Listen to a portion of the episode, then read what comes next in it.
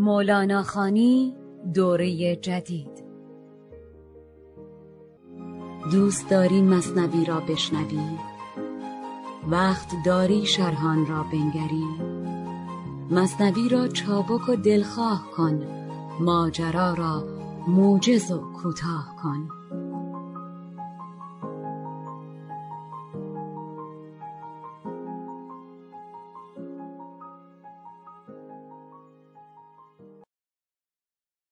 یاران وفادار مولانا خانی سلام. فرشید سادات شریفی هستم و بعد از تأخیری ناخواسته که غلبه برش بر من ممکن نبود در روزهای پررنج این اتفاقات اخیر فکر کردم و فکر کردیم با دوستانمون که سکوت بیش از این جایز نیست و حضرت مولانا اشاره به مستبدانی که برای خودشون و برای دیگران زندگی پررنجی رو رقم می‌زنن کم نداره و نکات نقض و پرمغز رو به بهانه گفتن از مستبدان کم بیان نکرده. برای از سرگیری مولانا خانی از جایی که خیلی دور نیست از آخرین اپیزود ما یعنی از انتهای داستان توتی و بازرگان فعلا نکته رو خدمتتون میگم. این داستان برای بسیاری از ما آشناست هم به دلیل اینکه اختباس های زیادی ازش بوده و هم به این سبب که در کتاب های درسی آمده. توتی که متعلق است به یک بازرگان و بازرگان می‌خواد به هند بره و از اطرافیان می‌پرسه که براتون چی بیارم و از توتی هم می‌پرسه از غذا و توتی هم از او می‌خواد که شرح حال خودش رو و فراغش از دوستانش رو برای همجنسانش بازرگان بیان بکنه وقتی که به هند می‌رسه و نهایتا یکی از اون توتی ها با شنیدن این قصه از بالای درخت میفته و بازرگان بسیار ناراحت هست که چرا جان توتی رو گرفته با این پیغام بردن و وقتی که برمیگرده و ماحصل رو به توتی خودش میگه او هم همین کار رو تکرار می‌کنه و بعد وقتی که بازرگان بعد از شیون بسیار میاد و او رو از قفس بیرون میندازه توتی بیدار میشه و معلوم میشه که داره در حقیقت نقشی رو بازی می‌کنه که آزاد بشه و می‌رسیم به این جایی که میگه برون انداختن مرد تاجر توتی را از قفس و پریدن توتی مرده. بعد از آنش از قفس بیرون فکند. توتیک پرید تا شاخ بلند. توتی مرده چنان پرواز کرد که آفتاب شرق ترکی تاز کرد. مثل نژاد ترکان در شرق ایران که معروف به سوارکاری بودند. روی بالا کرد و گفت ای اندلیب از بیان حال خود ده نصیب. او چه کرد آنجا که تو آموختی ساختی مکری و ما را سوختی؟ گفت توتی کو به فعلم پند داد که رها کن لطف و آواز وداد. آواز دوستانه و این تقلیدگری و جلوگری خودت رو رها بکن زان که آوازت تو را در بند کرد. خیشتن مرده پی این پند کرد یعنی مطرب شده با عام و خاص. مرده شو چون من که تا یابی خلاص. دانه باشی مرغکانت برچنند غنچه باشی کودکانت برکنند. دانه پنهان کن به کلی دام شو. غنچه پنهان کن گیاه بام شو. مولانا خانی دوره جدید. دوست داری مصنوی را بشنوی؟ وقت داری شرحان را بنگری؟ مصنوی را چابک و دلخواه کن ماجرا را موجز و کوتاه کن.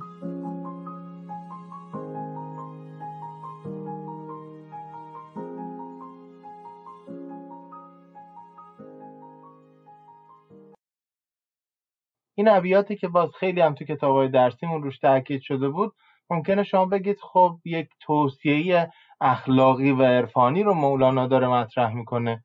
چه ربطی به فضای سیاسی اجتماعی و مستبدان و فضای این روزهایی که گفتی داره؟ مولانا همیشه میاد و در هر جایی که می‌تونه استفاده های عرفانی یا اخلاقی می‌کنه و در اینجا هم بلا فاصله بعد از رفتن توتی نکته ای رو مطرح می‌کنه تیتری رو مطرح می‌کنه که موضوع این اپیزود کوتاه هست. میگه که ادعا کردن توتی خاجه را پریدن او. یک دو پندش داد توتی پرمذاق. بعد از آن گفتش سلامون الفراق.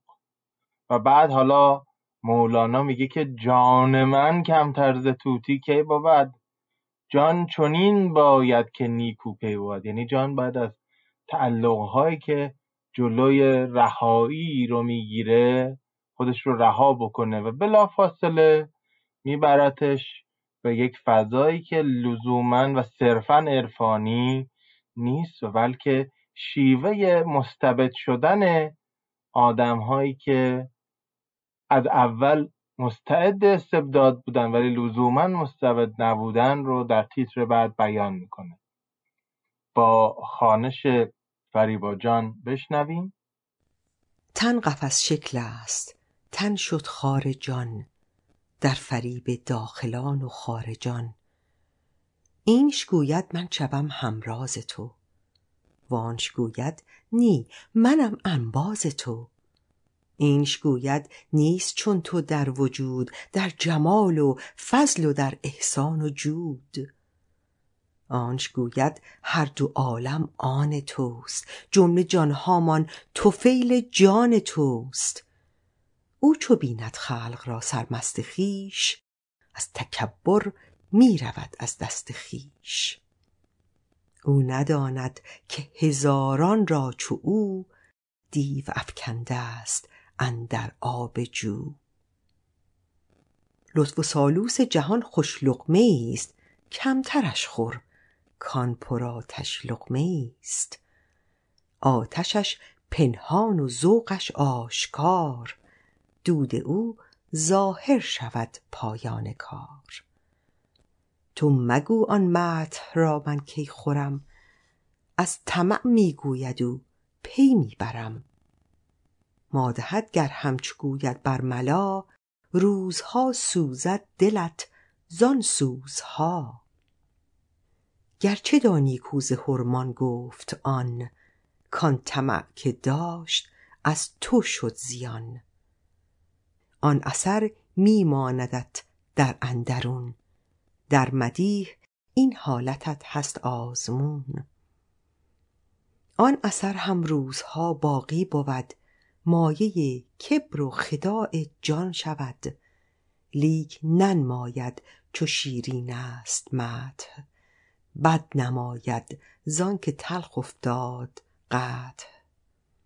همچو مطبوخ است و حب کان را خوری تا به دیری شورش و رنج اندری ور خوری حلوا بود ذوقش دمی. این اثر چون آن نمی پاید همی. چون نمی پاید همی پاید نهان. هر ضدی را تو به ضد او بدان.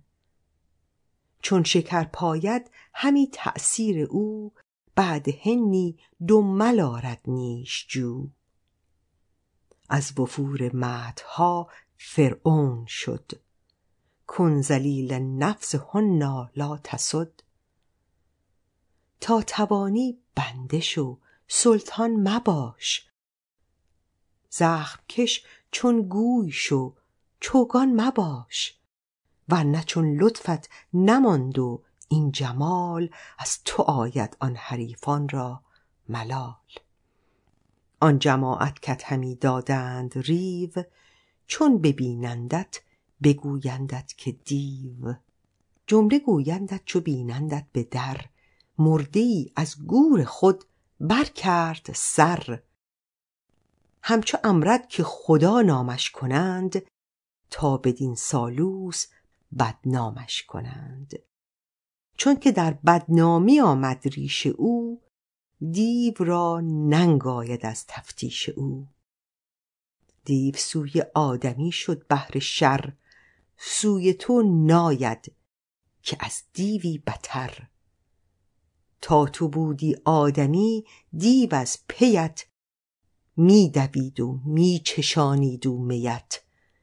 چون شدی در خوی دیوی استوار می گریزد از تو دیو ای نابکار.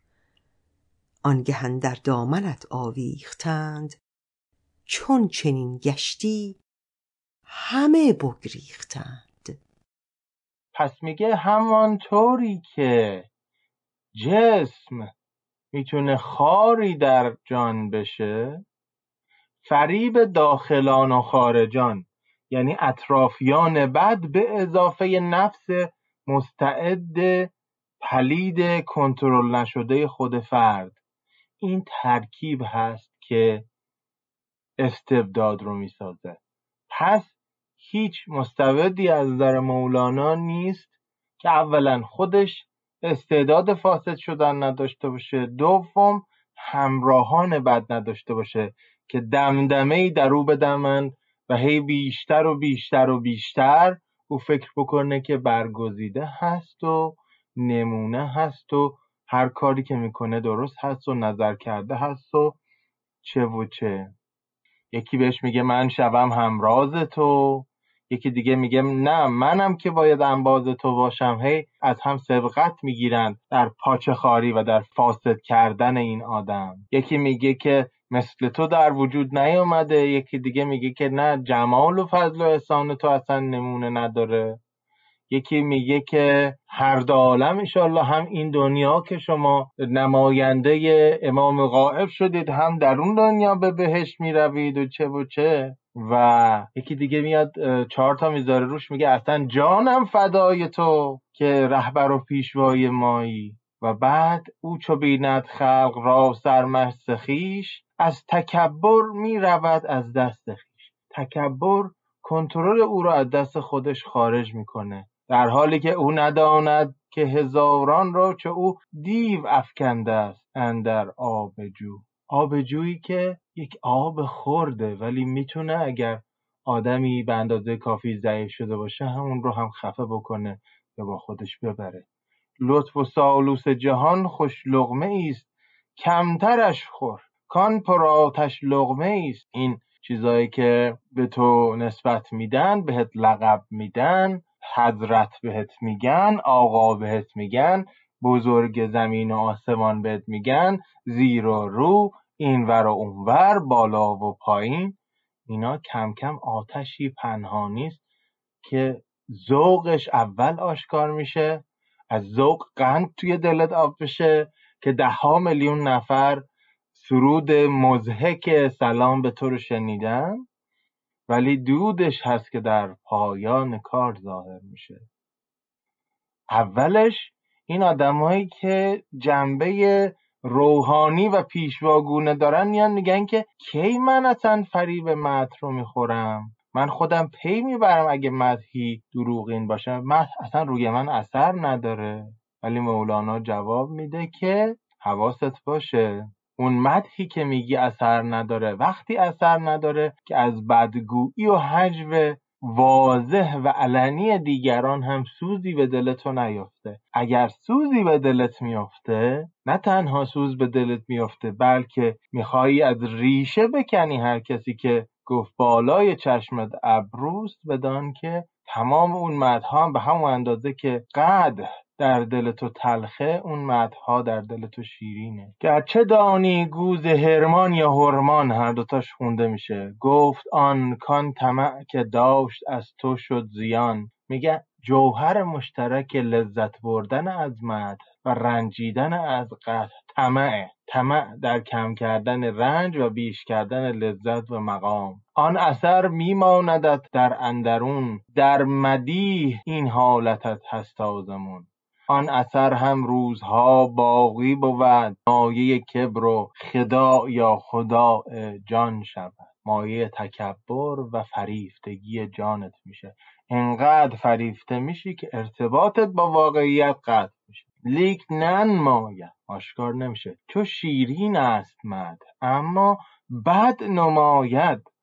زان که تلخ افتاد قد قد که مقابل مد هست به خاطر تلخیش آشکارتره. ولی اگر مثال آشپزیش رو بخوای جناب مستبد تفاوت حلوا و حب سیر یا دانه های دارویی است که معمولا هم خوشمزه نیستن. همچون مطبوخ است و حب. مطبوخ یعنی دارویی که فراوری شده با پخته شدن یا به اصطلاح هم چیزی که بهش میگیم جوشانده و حب اون دانه است که خاصیت دارویی داشته و اصلا معمولا خوشگوار و خوشخوراک نیستن. میگه قد همچو مدپوخ است و حب. کان را خوری وقتی که بخوریش تا بدیری شورش و رنجندری تا بدیری پریشان حالی و خیلی لذت نمی‌بری و در رنجی. ورخوری حلوا بود ذوقش دمی این اثر چون آن نمی پاید همی. میگه که ولی در این حالتی که باید دارو بخوری باید شیرینی رو کم بکنی باید کالری رو کم بکنی اگر به جاش حلوا بخوری یه لحظه خوبه ولی تو رو خواهد کشت.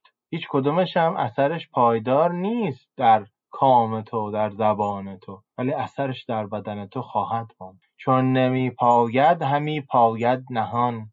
هر زدی را تو به ضد او بدان چون شکر پاید همی تأثیر او. بعد هینی دمل آرد نیشجو. میگه که کسی که مریضه اگر شکر بخوره به ویژه اگر در شکر خوردن زیاده روی بکنه جوش می‌زنه دمل چرکی میاره که باید بازش کنن باید اون عفونت رو از بدنش خارج بکنن. حالا این مده زیاد از حدی هم که امثال تو رو به آسمان می‌بره و فکر می‌کنی که ولی امر مردم جهان هستی یا مسلمانان جهان هستی؟ همچنین است. از وفور مدها فرعون شد. میگه فرعون. اگر از یک پادشاه معمولی به فرعون تبدیل شد از شدت مد بود. کن زلیل نفس هونا لا تسد. که اشاره است به آیه 62 سوره فرقان. که بندگان خدا آنهایی هستند که با خاکساری و آهستگی روی زمین گام برمیدارن نه اینکه فکر کنن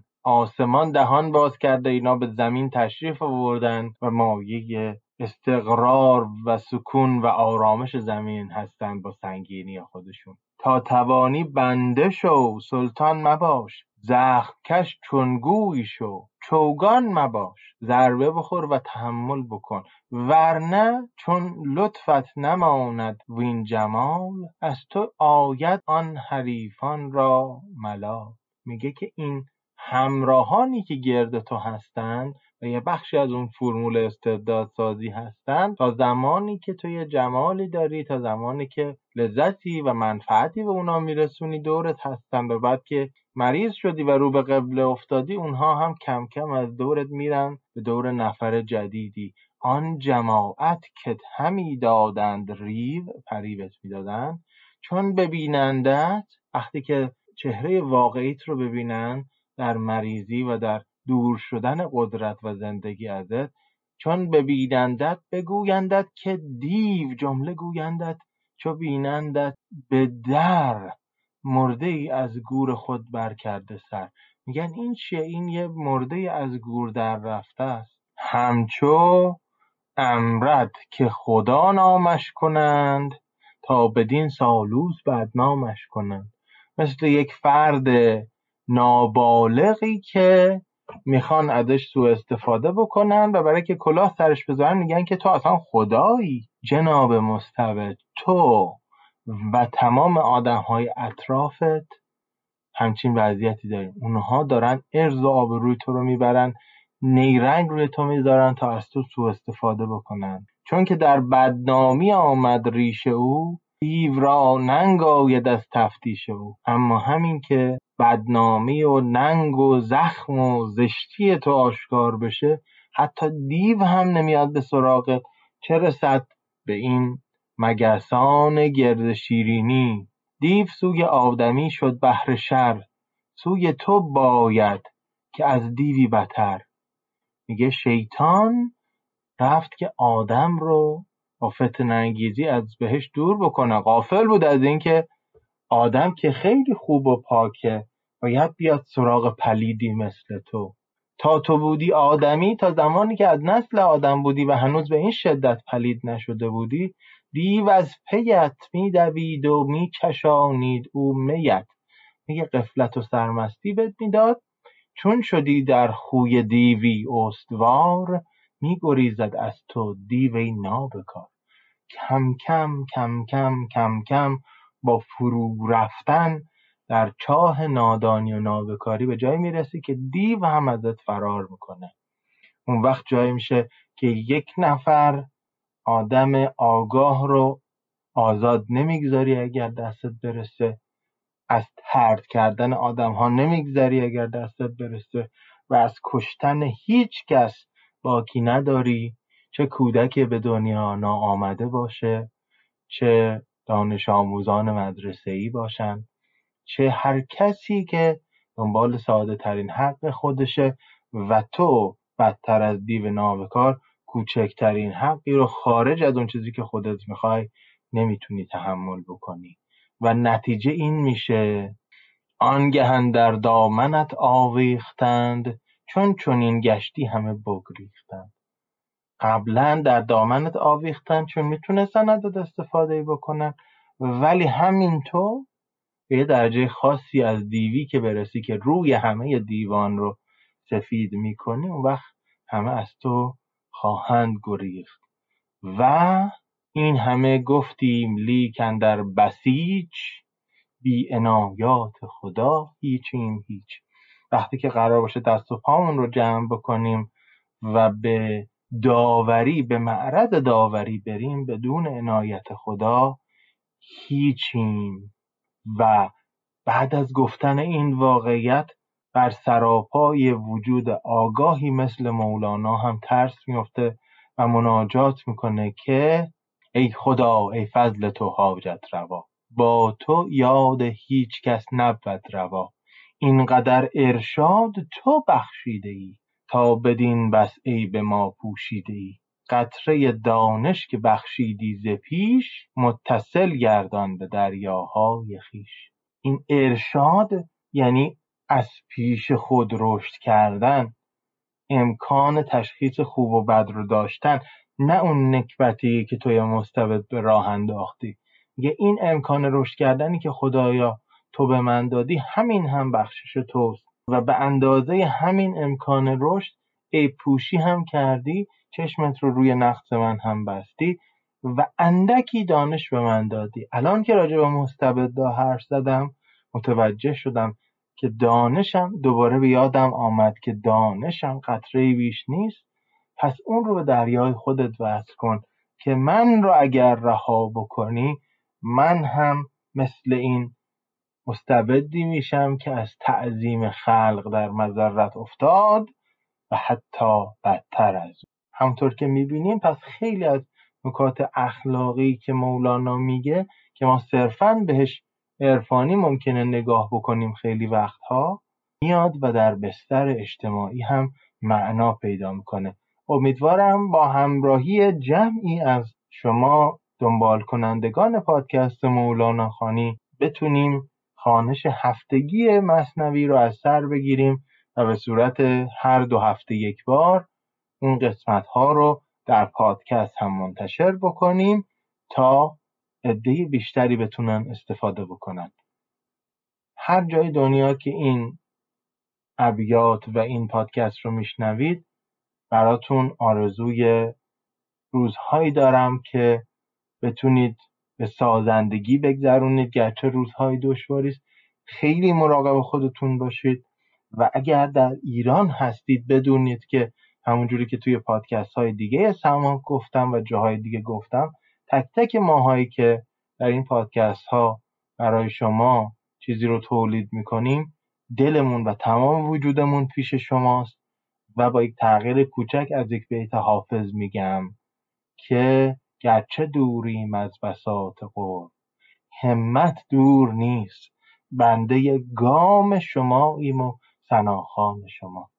گام هاتون محکم رو به پیش و به امید روزهایی بهتر دور از این مستبدی که چهل و چند ساله بر خودمون بر عزیزانمون و بر سرزمین یگانمون مسلط کردیم.